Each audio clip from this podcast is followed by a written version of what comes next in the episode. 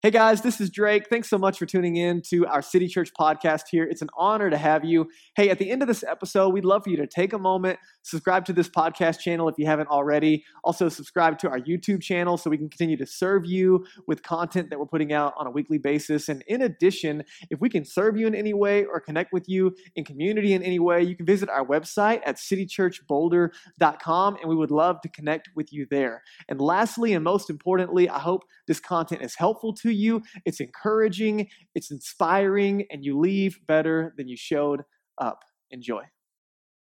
Yes. Hey, how about a hand for the incredible team outside greeting you in the snow? Let's put our hands together for them, our welcome team.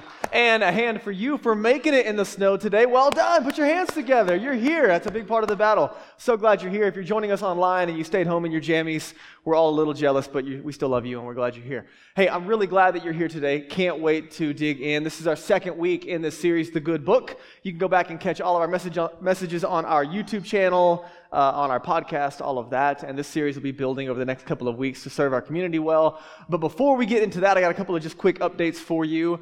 Um, number one, the Halloween party community night on Friday night was off the chain. Put your hands together for that. That was awesome. Thank you for everyone that came out. It was so fun. Tons of our friends and neighbors and coworkers, especially those who are either disconnected from church or far from God, they came and got to hang out and just experience the joy of this community. Uh, just a small humble brag here. My family won the costume contest. Just saying. I am still trying to get eyeliner off today. It's still, so if you look really close, it's still there.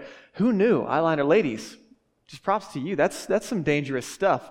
Uh, I thought, you know, like there's different forms of torture, and then there's eyeliner. And I was like, oh, so Danielle's like putting it on, and I'm like, ah, you know, crying, and I'm pretty sure you just touched my retina, you know. So that was my Friday. How was yours? It was good. It was fun.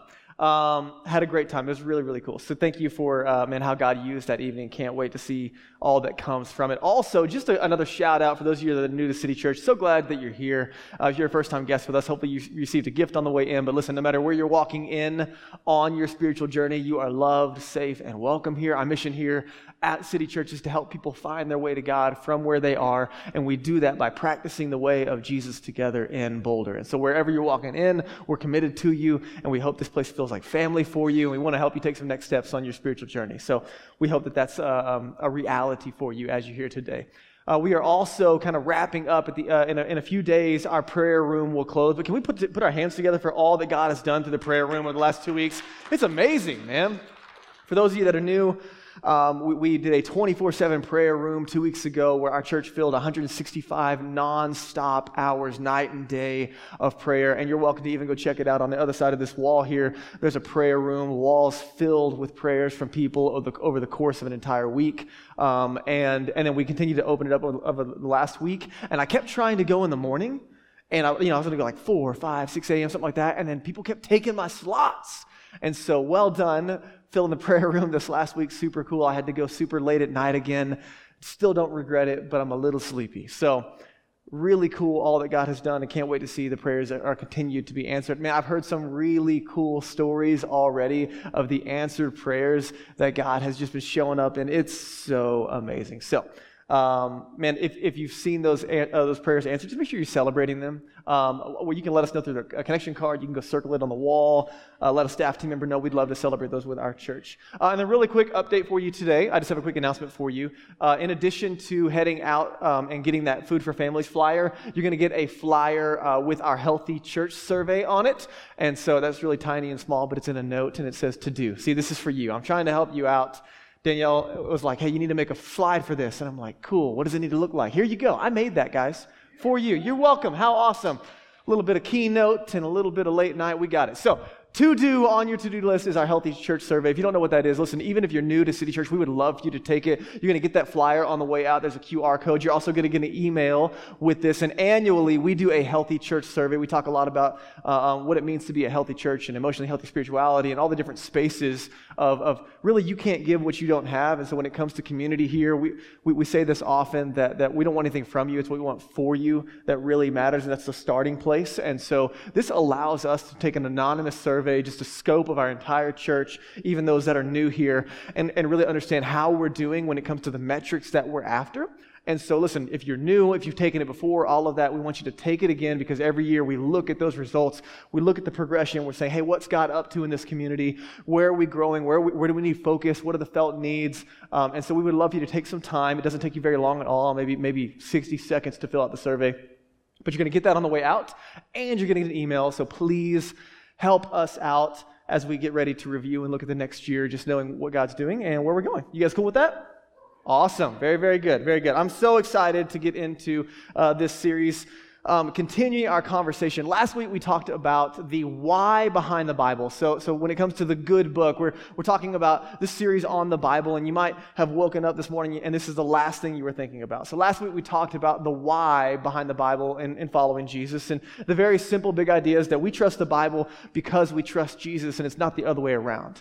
We, we don't believe in Jesus because of the Bible. We have a Bible, in fact, because of Jesus. And so the goal for this series we introduced last week, with all of its challenges, with all of its struggles up against the scriptures, if you, if you struggle with the Bible, if you struggle with religion, if you struggle with the church, go back and listen to last week because we just spent some time acknowledging the struggle that we have. But we said the goal for this series is that you and I walk away having the same relationship to the Bible that Jesus did.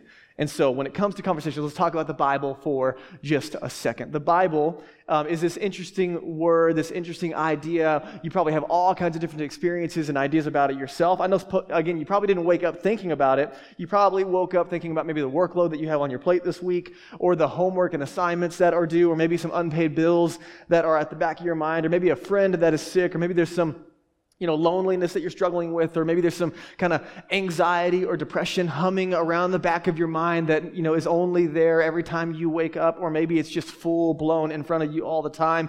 Maybe there's discouragement from different areas of life that you woke up with. Maybe there's fear around what's next. Maybe you're just experiencing that, that, that deep grief over the world events and, and, and the struggles of uh, people, innocent people losing their lives and the wars and all the, and the shooting in Maine and all these different things that you're wrestling with. Or, or maybe it's just, you know, your kids and what's next for them. And, and the list goes on and on and on of what you probably woke up with.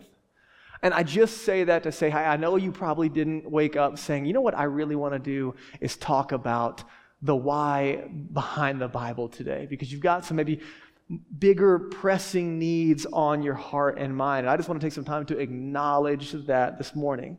And I don't think on its own the Bible can help with some of the big things that you're wrestling with or some of those, those deeper issues that maybe we're working through. But I'm 1,000% confident that Jesus can help with those things. And that's the point of this series. The series is to get us to Jesus, and we've got to wrestle with the relationship of Jesus and the scriptures. So, the question today is what is the Bible? What is it? Last week we talked about the why. Like, why does the Bible have a role in following Jesus? So you can go back and check that out. But today, what is it? And this matters a lot because, listen, if we misunderstand what the Bible is, then we, there's a danger that we turn it into something it's not. You guys following me? The misuse of the Bible has unfortunately been a source of pain for a lot of people, probably in this room. If, and if it's not for you, then there's somebody that you know where the misuse of it has been an issue. However, understanding what the Bible is, its proper use, and, and how we come to it, it's actually, I, I would say, arguably led to more life giving moments for people than misuse and abuse and, and the damage that's done. Do you guys understand? Like, we probably wouldn't be here if, if the damage outweighed the good of our relationship to Jesus in the Bible. But it doesn't mean they're not there. So we're trying to be honest in this series. And listen, we're not answering all the questions, we don't have it all figured out. Uh, um, and, and so we're just here to, alongside one another, grow as a community and approach this conversation. That as we look at the Bible, the goal is that you and I will be more fully equipped in our approach to the scriptures and practicing the way of Jesus together in Boulder. So there's an end game. So listen, no matter what you woke up with, whether life is heavy right now or it's all good, I think Jesus absolutely has a massive role and can help in all of those things. And this conversation is vital to that process. So, you guys with me? You able to lean in a little more? Even if you're not, just pretend like you are because we're here for the next 30 minutes, okay? So we got we got to go. All right, so here's my here's our working definition of the Bible for the series. We introduced this last year. I'm going to give it to you again. The, our working definition of the Bible is a library of writings that are both divine and human, that together tell a unified story that leads us to Jesus. This is our working definition of the Bible a library of writings that are both divine and human, that together tell a unified story that leads us to Jesus. So, uh, I'm pulling from all kinds of different resources that I'll give you. Um, I'm not by any means the smartest person in the room. And so we're learning from guys like uh, John Mark Comer and N.T. Wright and Andrew Wilson. And there's all kinds of incredible resources out there for you. We're going to walk through this series together. Now, here's a few resources I'd recommend. Number one, um, Unbreakable by Andrew Wilson. It's a little short read. And so if you're like kind of on that space of wanting to grow a little more, but you're like, I cannot commit to like super heady reading right now, this book's for you. It's also a good audible listen. It's a great little book on, on, on some of the content that we talked about in the series, but he does a much better job job and you actually get the full attention of his efforts. So I recommend this book highly. And another book that I'd recommend on top of that is Interpreting Scripture by N.T. Wright. This is kind of a collection of his talks and, and lectures, but it's phenomenal. And it gets, it's a little more heady, but he's still a really good communicator. And so it doesn't, you don't get lost in the weeds of like some really thick theological book, but it does address maybe some of the more nuanced questions that you have. I've had lots of conversations, even this week, of just people wrestling with their relationship with Jesus and then naturally, like, like, where the Bible plays into that, and you know, is it trustworthy, and, and can we move forward, and who, who is Jesus, and then how, how do all these things work together, and can I trust Him, and are the scriptures, scriptures reliable in relation? So lots of that felt need in the room today. So again, just equipping you if you want to take some time, because we can't handle everything in this series, and there's a good chance over and over again we raise more questions than answers, and that's okay. We're not, we're not afraid of those hard questions here, and, and so we're just going to do our best with the time that we have as we move forward. So let's go back to our working definition, and then we're going to get into the scriptures today. Um, the Bible is a library of writings a library. So let's start there for just a moment. The Bible never, this is kind of interesting. The Bible never calls itself the Bible, in case you were wondering, other than, you know, the print on the front of it, but, you know, that it's not, didn't come from the original scriptures. So, so the Bible never calls itself a Bible, and it definitely never calls itself a book. Uh, uh, the word biblia is where we get the word Bible. It's actually from Latin. Last week I got my wires crossed and said it's Greek because the New Testament's in, anyway, just so, my bad. It's in Latin. That's where we get the word book or books or sacred books. So the idea of Bible is not actually in the Bible, it's just a collection of books. And so what you need to think about is the Bible is not a book like you pick up a, you know, whatever your favorite novel is or, you know, the textbook for school or whatever. When you pick up a book, you have a certain approach to a singular book. But you and I approach a library in a very different way. Would you agree? Right? It's, it's a very different approach. And so you and I need to understand that when we're approaching and talking about the Bible, we're not looking at a book. And many people, and this is how it works, and it totally makes sense. It's all bound together and it looks like a book and it kind of kind of has pages and numbers and all that. And so what do people do? You start on page one. And they get lost in the weeds and they never make it out alive, right? You're like, what is going on in here? And so we approach it very differently as a library.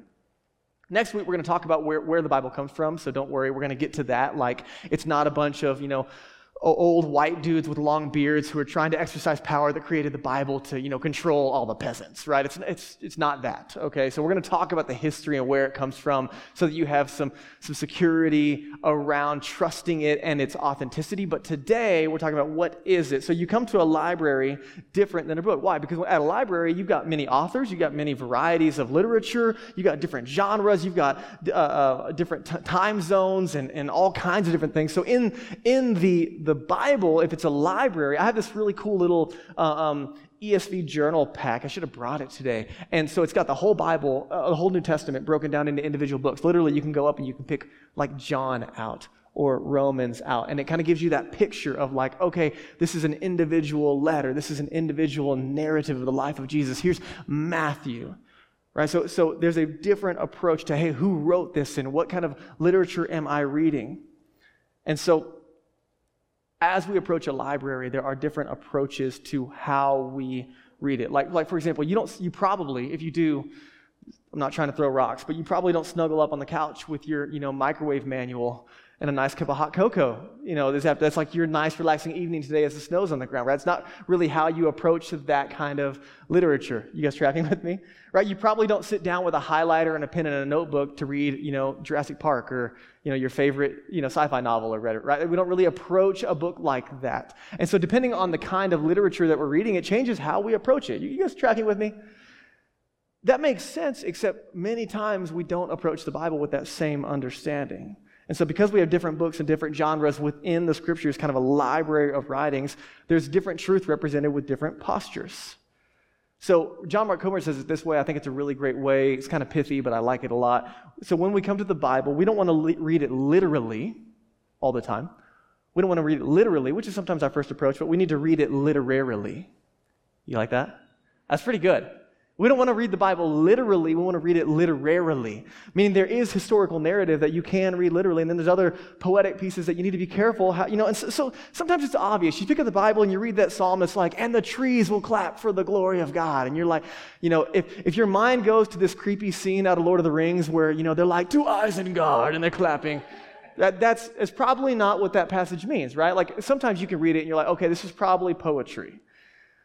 But then there's other passages where you read the New Testament, it's like Jesus is coming back on the clouds. And you're like, you know, what does that look like exactly like?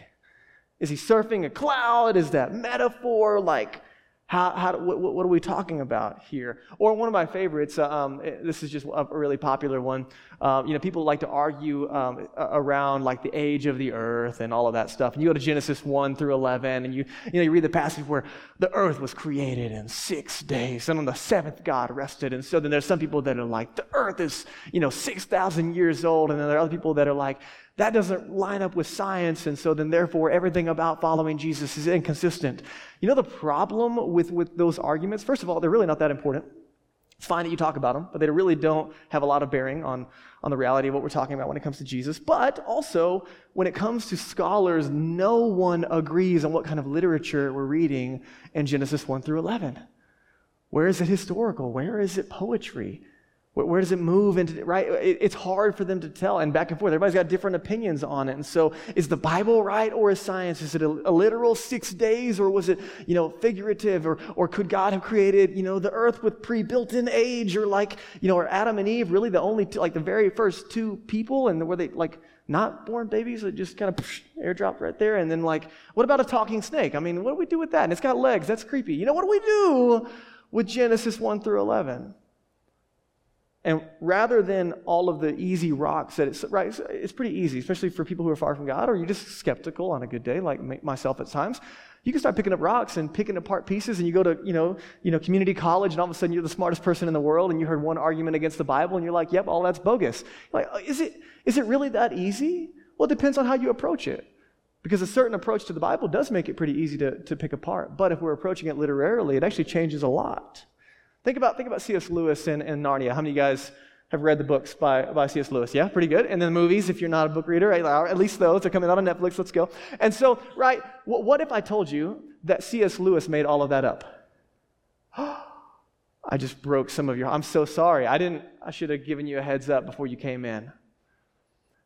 If you found out that C.S. Lewis made all of that up, it doesn't undermine the value of that story, does it? And it actually doesn't undermine the truth that, story represents, does it? In fact, because you know what kind of literature you're reading, when you come to Narnia, you can see the truths represented in that story without it having to be about a real lion and, and a real place through a wardrobe. So that's, that's what's interesting is there's a lot of literature that we can look at that represents massive reality and truth that doesn't necessarily have to be literal. So Again, this is not to say that the Bible is not meant to be taken literally. This is just saying that there are lots of different genres. There's a literary approach. You guys tracking with me? You might feel like you're in a lecture a little bit. I'm no professor, okay? So let's keep moving on. I'm just trying to help you understand the approach. Now, it's, it's a library of writings that are both divine and human. So you got the library part, right? Just that there's a different approach and, and it, it changes how we read different parts. So you go to the Psalms and you're reading poetry. You go to Matthew and you're reading historical narrative. It's different. So that matters. Now, it's a, a, library of writings that are both divine and human. Listen to Jesus' words. Oh, hold on, guys. Did I miss my. No, okay, we're good. We're good. Hold on. Whew, I thought I missed a slide. All right, let's go to the, Jesus' words here um, in Mark 12. Thank you. Jesus was teaching in the temple. Lots of religious, like hyper religious, obsessive about the Bible, kind of, kind of hating on Jesus and arguing with him. And here's his response as he's teaching in the temple. He said, David said, uh, I'm sorry, uh, verse 36, David himself in the Holy Spirit declared. So this is a moment in a conversation. I'm just picking it out for you to, to follow. Jesus is teaching, and then he references Old Testament scripture to make an argument. And so we looked at it last week that Jesus considers Scripture as authoritative and divine. But it's really interesting that Jesus quotes David in the Holy Spirit, and then he quotes the scripture. Meaning, David, the person, the real human guy, penned something that Jesus considers to be divine and authoritative, and then Jesus is going to quote it as such in this argument. You guys, you guys tracking with me? So we're talking about a library that is both divine and human. This is this tension that some people really wrestle with, but the Bible's not trying to hide at all. And so this is not Jesus saying, yeah, David from his own experience and his own opinion, kind of shooting from the hip, making stuff up, said. Right? That's not Jesus' view on the scriptures from David. But it's also not now J- David, after he woke up from his trance and there was drool on the parchment in front of him and he transposed whatever God had from him, right? It's not this weird, super divine, totally overriding human element moment. Jesus seems to look at Scripture as both divine and human. And, and while that might be confusing to you, a helpful space in this is what's often known as the incarnational view of both Jesus and Scripture. We're talking about the divine and human combination. So, Jesus, we believe, as followers of Jesus, that he was fully God and fully man, 100% both. Not 50 50, not 99% one. It's not, you know, he wasn't God in a shell, like 99, you know, like this, this, oh, I need to take a nap, yawn, and he's just doing that to make everybody else feel better, but he's actually totally not tired, right? It wasn't that version of Jesus. And it also wasn't like God in, in a shell where he's like 99% human with like 1% of the divine, like a LaCroix. You know what I mean? It's like there's this hint, oh God, in him, right? It's not that. That's pretty funny, guys. All right. Anyway, so, so Jesus is looking at the scriptures and the scripture authors as this combination of divine and human. And so we see from the scriptures that, that, that there's this idea of it being God breathed or, or written, while simultaneously written by human authors. And so it's not this, it's not this golden tablets view of like the Bible fell out of the sky somewhere, pre-dictated for you. And the Bible never claims that. It's not hiding its humanness. And some people really struggle with that. Some people are like hardcore, the Bible is the Word of God and it's just like it's authority and you don't question it or anything. And other people are like, it's written by human authors. How can it possibly carry any representation of the divine? And Jesus seems to hold totally fine the tension of both in the same way that Jesus was both divine and human. The scriptures are as well. And again, it's not trying to downplay the divinity of the scriptures or the miraculous or any of that. Let me, let me take you to Peter. This is uh, Jesus, uh, one of Jesus' closest followers. He said, No prophecy of scripture or the, the scriptures that we have. This is the speaking toward the, the writers of the scriptures that we have, both Old and New Testament. No prophecy of scripture comes from someone's own interpretation. This isn't being made up by, by people with an agenda. For no prophecy was ever produced by the will of man, but men spoke from God as they were carried along by the Holy Spirit. So there's this partnership of God alongside an individual, all of their personality, all of their circumstances, all of even their time period of life. This is Paul in 2 Timothy 3:16. Same sim- similar conversation. All scripture is breathed out by God and profitable for teaching, rebuke, correction, training in righteousness that the man of God or the woman of God might be complete and equipped for every good work. When Paul writes about the scriptures, both Old and New Testament, and this, this conversation, it's God breathed. And it kind of speaks to this, this idea of inspiration, which we'll talk about in a minute. minute. That's where we get the word in the Greek there. But it, it's a couple things it's beneficial for. Teaching, meaning it's revealing like new possibilities of what it means to be human. It's, it's taking what we think we know about reality and aligning it with God. Rebuking means to reveal all the ways that we're currently living out of alignment with, with true reality. Correction is bringing us back into alignment. And then training, it's this word uh, paideia in the Greek. And it's, it's like the overall process of helping a child grow. That, that's kind of what it's speaking to. So, this idea of training is like a mother and father nurturing a child to grow. So, the scriptures have a purpose of helping us grow in the ways of Jesus. Listen to this uh, quote by N.T. Wright. Uh, he says, inspiration, what we're talking, this God breathed idea of Scripture, is a shorthand way of talking about the belief that by His Spirit, God guided the very different writers and editors to uh, so that, sorry, a typo, the, the books they produced were the books God intended His people to have. I love just kind of shorten to the point of what are we're talking about. We're talking about inspiration. The idea is that God is behind each word and phrase, but He's not overriding the individual human will. Andrew Wilson talks about it in a really helpful way in that book that I recommended earlier. He talks about like a wind instrument, like a saxophone. I've never been able to play the saxophone, but I feel like, man, if I could pick up an instrument it'd just be super sexy, that's one of them. You know, like it's just got that that feeling. You know, you, you yeah, that's, that's one of the moves that you do with it. anyway. So you pick up a saxophone, and, and one of the questions he asks is like when you're listening to someone play the saxophone well, is the music from the saxophone or is it coming from the musician? And the answer is yes. There is outside influence working through the instrument that produces the hopefully beautiful music that you and I get to listen to by someone really skilled with that instrument. But at the same time, there's all the potential of that instrument and all of its limitations there as well. And, this, and so that's how God working through humans throughout Scripture. That's how we have it today. So when we're talking about divine and human, we're talking about the Spirit of God working through people like Moses and David and Peter and Paul and Luke, and they're normal people like you and me.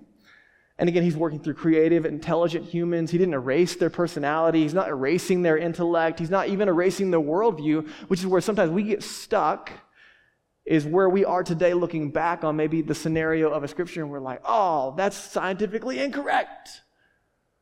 Well, if, it's not, if, if, if that's not the point, and they only have a limited worldview and God's working through it, it actually makes a lot of sense. We're going to get to that. But the humanness of the Bible, this is all I'm trying to get at today. The humanness of the Bible is not an issue for followers of Jesus. But let's go back to our definition that all of this tell a story. So, a library of writings that are both divine and human that together tell a unified story that leads us to Jesus. Let me show you real fast just the genres. When you're coming to the library of books in the Bible, 66 books altogether. They started out on some papyrus, a bunch of scrolls, and then they got translated onto books. And here we are, the Bible genres. You got a couple different ones. You got 44% narrative almost half of the scriptures that are sitting in front of you in those or on your phone or what, almost half is narrative. It's story. That's really interesting, right? I mean, you got to think about it. How, how, do we how do we live into story? How does story serve as authority over our lives? That, that matters. Almost half of the scriptures in front of you are story. 33% are poetry. That's also challenging. You're like, wow, how do you, you know, that, that we have to understand how we're coming to those things. And then 23% are discourse, or like some of the New Testament letters, the teachings and commands, which is no small portion, right? I mean, these are, so the good news is, we talked about it last week, there's some things that are very black and white, very clear, very helpful and other things that are a little more challenging. And so you need to think about the Bible as a library of writings telling a unified story pointing to Jesus. So, if you got some kids and you're telling them the cool story of David and Goliath to encourage them about defeating their giants or whatever, that's a cool story. But there are other parts of David's story that are not exactly bedtime, you know, helpful. You might want to avoid those at night. You know, just turn the page and hey, let's do another story for the kids. There's other parts of the story that don't fit into that agenda. So if all the Bible is is a bunch of little pithy, devotional, helpful, how do I, you know, make it through my Monday, we're going to struggle for it to serve us in, the, in, in its original purpose. But when we look at the Bible as a deep story all connected together, it begins to serve in a different way. And listen, guys, the Bible is hard to understand. Like, it's definitely that. I was reminded this week that all good literature is anything significant worth digging into, it's hard, which is why people don't read it. But because it's story, N.T. Wright suggests that we, we think about the Bible as acts in a play. And so as we look at it, you and I are living in a different part of the story of the Bible. So when you go back and you look at the Old Testament and it says, hey, you can't eat shellfish, and you're like, oh no, I had a fish taco this week, and then I had some oysters, and oh, you're like, yeah, that doesn't apply to you. Well, how do you know the difference? Because you and I, and we're going to talk about this more and more through the story, but if you think about the Bible as different acts of a, of a story, you and I are living in a different act. Think of us as in Act 5. And, the, and then things that are happening in Act 3 are no longer relevant for what's going on which is really helpful. Paul talks about like this. I won't put it on the screen, but in Galatians 3, he talks about the law, speaking to the Old Testament scriptures and the prophets. Uh, he says, The law was our guardian up until a point until Jesus came. You can go read it on your own. Galatians 3, it's really cool. And that word guardian that he uses in the Greek, it's like the word nanny. Anybody grew up with a nanny? Anybody have a nanny? Sweet, very cool. Three of us. Um, I didn't have a nanny that I know of. Maybe I did. Who knows? I'll have to ask my mom. Um, so, so you know, you grew up with a, a nanny, and the idea this is this is kind of interesting. He says, "Hey, the law functioned as a nanny up until a point. A nanny has a purpose, right? There's a season where a nanny's really cool. You know, you're six, seven, eight, nine, whatever. A nanny serves a great purpose in a home. If you're 35, having a nanny's a little bit different. Would you agree? And so there's stages of life. So, so let, let me help you understand. Uh, I'm a dad of two boys. They are, um, how old are they? Seven and five? Eight and five? Seven and five. Yeah. Their birthday's are around the corner, so I'm getting confused already, but seven and five. And um, in this season, we're working really, like, there's some rules in our house that matter for this season, and there's some rules in our house that will matter for their entire life.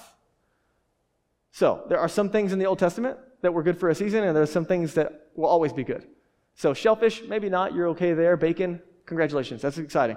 Don't kill anybody, that one's still a good thing, right? You guys, and we're going to talk about how we do all of that, but, but understand. So for my kids, you know, they got rules like, hey, we always tell the truth. It's always better to tell the truth. We never lie. lie lying breaks a relationship. Well, you know what? That's true right now, and it's going to be true when they're in their 20s and they're on their own. It's going to be true when, when you know, they're married one day or whatever it's, it's going to be true for the rest of their life. That is always going to be true. It's a really good rule of life. Hey, we always honor others. We're learning that now. You know what? That's really important now, and it's important later. It's going to matter when they're in the workplace or when they're in school and when they're making friends and when they're learning to navigate who they're becoming. Always honoring other people is going to serve them well. They also have a bedtime. Bath time, you know, at 7:30, bedtime, you're asleep by 8 or 8:30. Um, and that is really good right now. They need to get their sleep. They wouldn't do it on their own. If I left it up to them, they'd eat candy and stay up all night and, you know, that whole thing. So, so they've got to have a bedtime and a routine and all of that. But hopefully, you know, when they're 25, they don't need me to make, you know, run that bedtime. Like, hey guys, get your clothes off, get in the bathtub. It's going to be a little weird at 25, right? Let's hope that's not happening anymore. If it is, we need an intervention. It's good, right? And so you understand, like there's there is a difference between seasons and how it works. It's the same thing with the scriptures. So, like, you know, don't don't murder is still a good thing moving forward, and we see that. So there were some laws for Israel that were that were good for a time. That's what Paul's point is. That it was to keep Israel separate as God was building a people. But now it's interesting, as followers of Jesus, Paul says, hey, things have shifted. He, he didn't throw it all out. He, he, he brought a lot to fulfillment, and now we're living in a new act or a new covenant, a new relationship. And in that, it's kind of interesting because there was a season when uh, Israel had to stay separate from the world, but now actually Jesus calls us to go into the world. Well, you could look at those two things and see the Bible contradicts itself. Which one is it? Or you read it as a story and you understand that we're living in a different part of the story. Are, you guys tracking with me? I, I, know this is a little heady today, but this influences massively how we like how we read the Bible. It influences how we follow Jesus, and it also helps us to to deal with some of the rocks that, that maybe we, we are familiar with that we'd like to throw, other people throw, and we're like, it kind of feels like it's getting undermined, and all of a sudden maybe it's not. So there are some things that were in the scriptures that were not bad Jesus, we talked about it last week, not bad. They were just for a time. And we'll talk about more about that. But listen to Tim Keller kind of to wrap up this idea. We normally read the Bible as a series of disconnected stories. This is just our approach, especially in the West. Um, and each with a moral for how we should live our lives. Most people open up the Bible for that purpose. Like, come on, how do I handle Monday? He says, it is not. I kind of like just heads up. No. He goes on. He says, rather, it comprises a single story telling us how the human race got into its present condition and how God, through Jesus Christ, has come and will come to put things right. That's the narrative, the overarching piece of Scripture. Now, when you think about story, we all love a good story. And this is not, don't, don't, get, don't get stuck in story as in made up.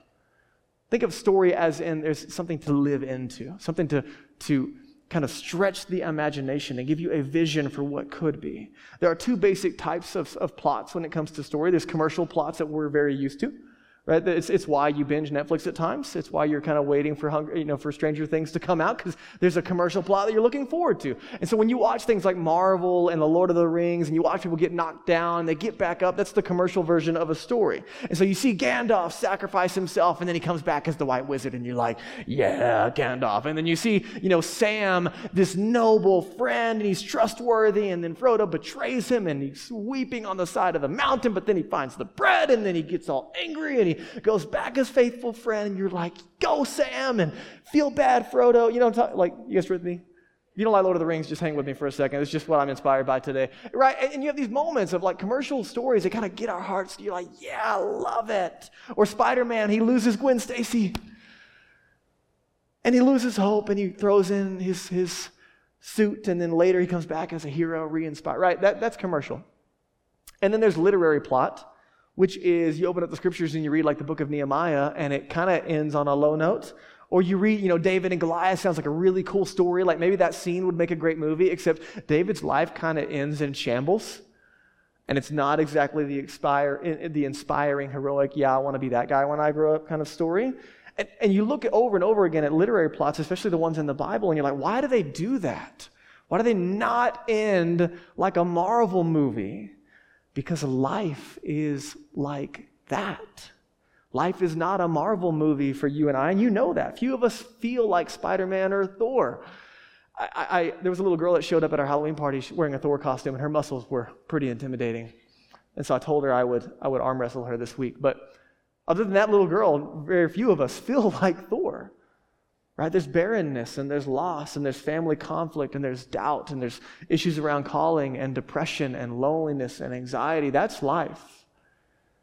And so, if all you and I are used to is the Marvel and Netflix version of story, then when we show up to the Bible, one of the struggles is we have no bearing on how to read it. Because when it leaves us hanging, we feel undone. How is this possibly helpful?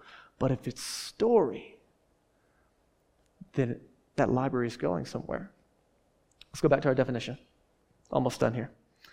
The Bible is a library of writings that are both divine and human that together tell a unified story that leads us to Jesus.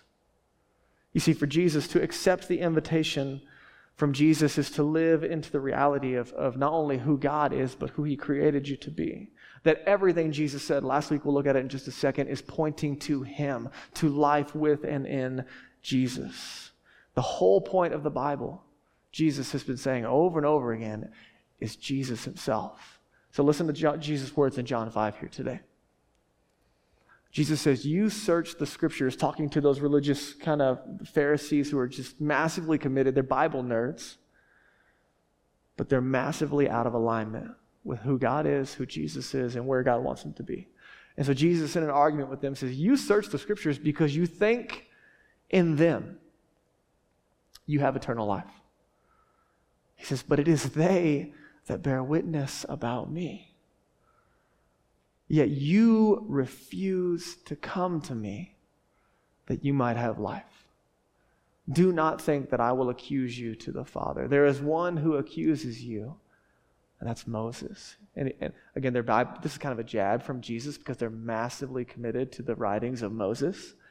And he says that book that you've memorized backward and forward, that book that you quote at people, that book that you use to puff yourself up in pride and think that you're on the right track, that writing, that divine human writing from Moses, actually is right in front of you condemning you. Because you've set your hope on that. But if you believed Moses, then you would believe in me.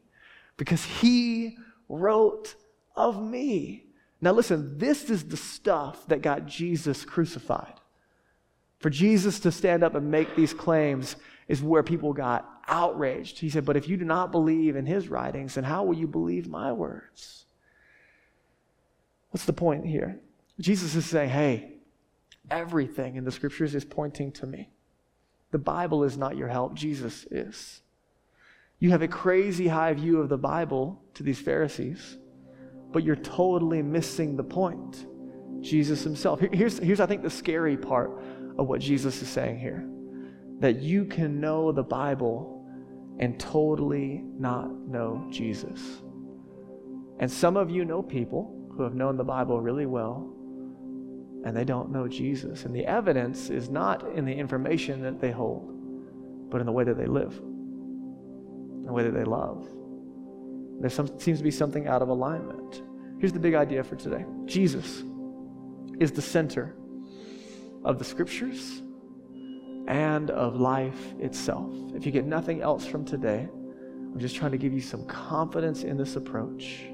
Jesus is the center of the scriptures and of life itself. And I realize that some of you are not there. You're not, you're not sure that you believe that, and that's okay. This is just simply the claim that Jesus makes about himself and his approach to the scriptures. And so, listen, when, when we gather, there are people in here who are all over the map. Some, of you struggle with the divineness of the Bible. And you're welcome and you're safe here as you, as you wrestle with that. Some of you struggle more on, on the conservative side, and, and, and it's like this, this Pharisee side of the space of you've been taught that everything significant about God loving you is related to how, how you read the Bible or relate to the Bible, and you're missing Jesus himself. Or some of you are just confused and you're like, how does this help me get a date on Wednesday? I'm like, ah. Wherever you find yourself, the invitation is that in the Bible there is truth to be found. And I'm not talking metaphor, there's massive amounts of reality right in front of you historical narrative, reliable facts, absolutely. But as you search the scriptures, what I pray that you find is that you find Jesus himself, because that's the point. And so as we look at what, what are the scriptures for, Maddie's going to deal with that in a couple of weeks. Not just what are they, but what, are they for. But, but I need to give you that picture today so I don't leave you hanging with just information about story and a good definition of the Bible that, that, that maybe you can write down and hold on to. Right? The, the scriptures are not for entertainment. They're not even, in, they're not even for information. They are for formation into the image of Jesus. You see, the cool thing about the Bible being a story is every single person in here has a story. Every, one of my favorite questions is hey, tell me your story. And as we look at, at our stories in relation to God's story, we start to ask certain questions like, like who are we? Why, why are we here? What, what's wrong with the world around us? How do we fix it all? And all of those questions are story questions. You and I, we live by story. And so, as we evaluate our story and God's story and the story of Scripture and the story of humanity, the story that we believe, the story that we lean into, the story that you trust determines who you become. And so, we're wrestling with the role of the Bible and Jesus in our lives. The cool thing about the Bible is the Bible not only tells a story, but it also calls into question every other story around us. Because your social media is telling you a story, and your parents maybe told you a story, and your college told you a story, and your friend groups are telling you a story, the city is telling you a story, uh, and not all those stories are true. And so the question is what stories in my life is, is, are, are Jesus in the Bible? What are they calling into question? Because the Bible tells an alternative story and the, we, we can invite Jesus in the Bible to tear down these internal empires and these, these things that have, have shaped who we have become and how we think and how we act. And He can reshape us from the inside out. I heard it this week that if, if, if at some point the Bible doesn't offend you, you're reading it wrong, which, I, which I really appreciate, right? Like to think that everything in my story is going to line up exactly like it's supposed to, and I'm going to agree with everything that God has to say is pretty presumptuous.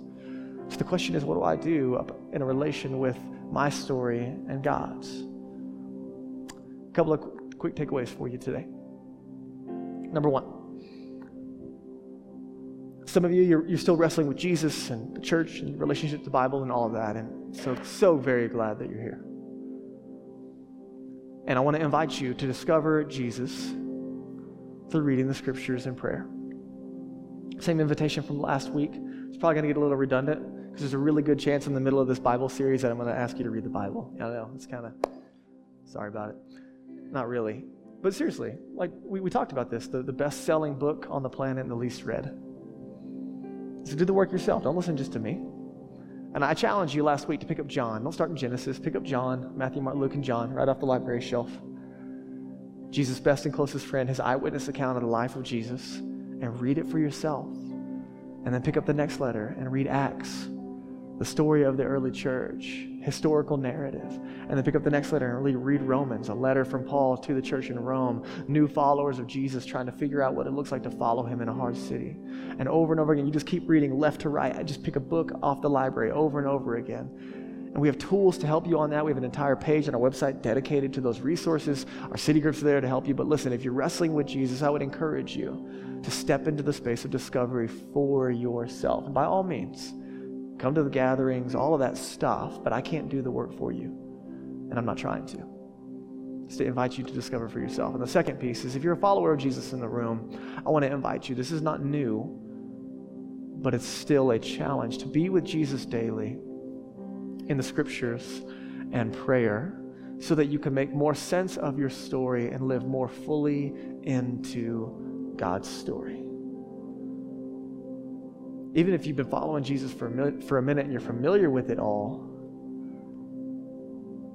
Jesus considers this space a way to hear from God. And we're going to talk more about that over the next coming weeks, but I want to challenge you. Many followers of Jesus haven't read through the entire scriptures, and that's okay. There's no shame in that, but do the work yourself. Not just for the work of it, not like, check, I, I, I went to school this week and did what my pastor told me to do. No, this is to sit with God and to imagine that you're reading the very words of God for you and me. And let that story start to speak into your story and call out maybe some pieces that are out of alignment and call into question some of the stories that you believed your entire life that are not true. So, same thing. If you've never read, start in John. If you're already kind of working through it, we said a chapter a day will serve you well. If you need the accountability in that, then that's where city groups come in. It's massively helpful. We got this little God time plan for you where you can kind of get a, a time and a space and a day and create consistency. It's still a habit, it's still a practice. If, if you want to grow physically and get stronger, you got to have habits that take you to the gym, and accountability helps, does it not? It's way easier to work out harder in the gym when other people are looking at you than, than to do push ups in your bedroom. And it's even more so if people in your life know about it and they can hold you accountable. In the same way, there is growth to be had spiritually. And it's still hard work and it's practice, but we become the things that we do. And our habits form us and our habits shape us. So there's formation conversation coming at the end of this series about how the Bible acts. And we'll talk a lot about that. Maddie's going to do a great job and we'll kind of wrap it up there. But today, the big picture is that Jesus is the center of the scriptures and of life itself. And that's the invitation for you today is to find life in Jesus. So let me pray for you. God, thank you so much for our church today. Thank you for the gathering space that we can come together in the snow and enjoy uh, not, not only worshiping you and being together, but learning more about you and, and trying to cultivate a deeper understanding of our relationship to the scriptures and the role that it plays in our life. And I realize today that there are some of my friends in the room who are simply wrestling. Jesus, with who you are, are you trustworthy? Much less the scriptures. Are you who you said you were? Can you really do in my life what you said you would do? Can you forgive me of sin? Can you make me new? Can you give me the power to live a different life? Is there life in your family? Can you tell me who I was created to be? Can you give me purpose and passion? Is there community inside your family that looks different than the community in the world around us? All kinds of different questions that we have for you.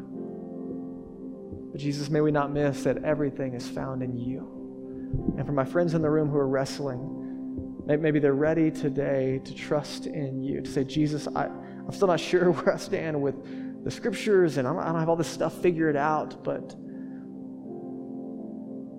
I believe you lived a perfect life. I believe you died for my sin. I believe you were buried and you rose again to give me new life. And whatever that means and whatever that looks like, I want to follow you today. And in that simplicity, if there's anyone in the room and their heart is screaming out that reality, Jesus, would you meet them right where they are and give them confidence, whether they're praying that out loud or in their hearts and minds, that heaven is rejoicing and that you are making them new. The old has passed away. Jesus, you've made them completely new. They're adopted into your family, forgiven of sin, filled with the Spirit of God. And start following you. For those of us that are followers of Jesus today, God, would you help us to wrestle with our relationship with you and the scriptures? Would you call into question the stories that we believe, the stories that we've been handed, the stories we've been told, the stories we've lived into our entire lives that maybe are not true? And would we understand more fully the story that we're invited to live with you? One where life is found completely. You called it the good life, the abundant life. not of just checking rights and wrongs in our life, but walking with you in relationship with you, listening to you, allowing you to lead our lives, allowing you to speak what is true over our lives and how to think about the circumstances of life in the world around us. That we would live more fully into the story, that there is no accident, that we are here in this time and place and season of life. So, Jesus, would you, would you move us past a desire for that and help us to put it into practice? that we wouldn't be like the Pharisees and learn more about the Bible, but we would find ourselves in relation to you by using the scriptures, listening to your voice, and responding and obeying, and allowing you to shape us to become more like you and to do what you would do if you were us. So, over the next couple of moments, God, as we respond in different ways, would you lead us? Would you speak? Would you move us to respond? Maybe some of us need to get baptized. Some of us need to join community go through growth track, join a city group. Maybe we just need to phone a friend, make some things right, ask for help, receive prayer. God, would you lead us in that space? This in Jesus' name. Amen.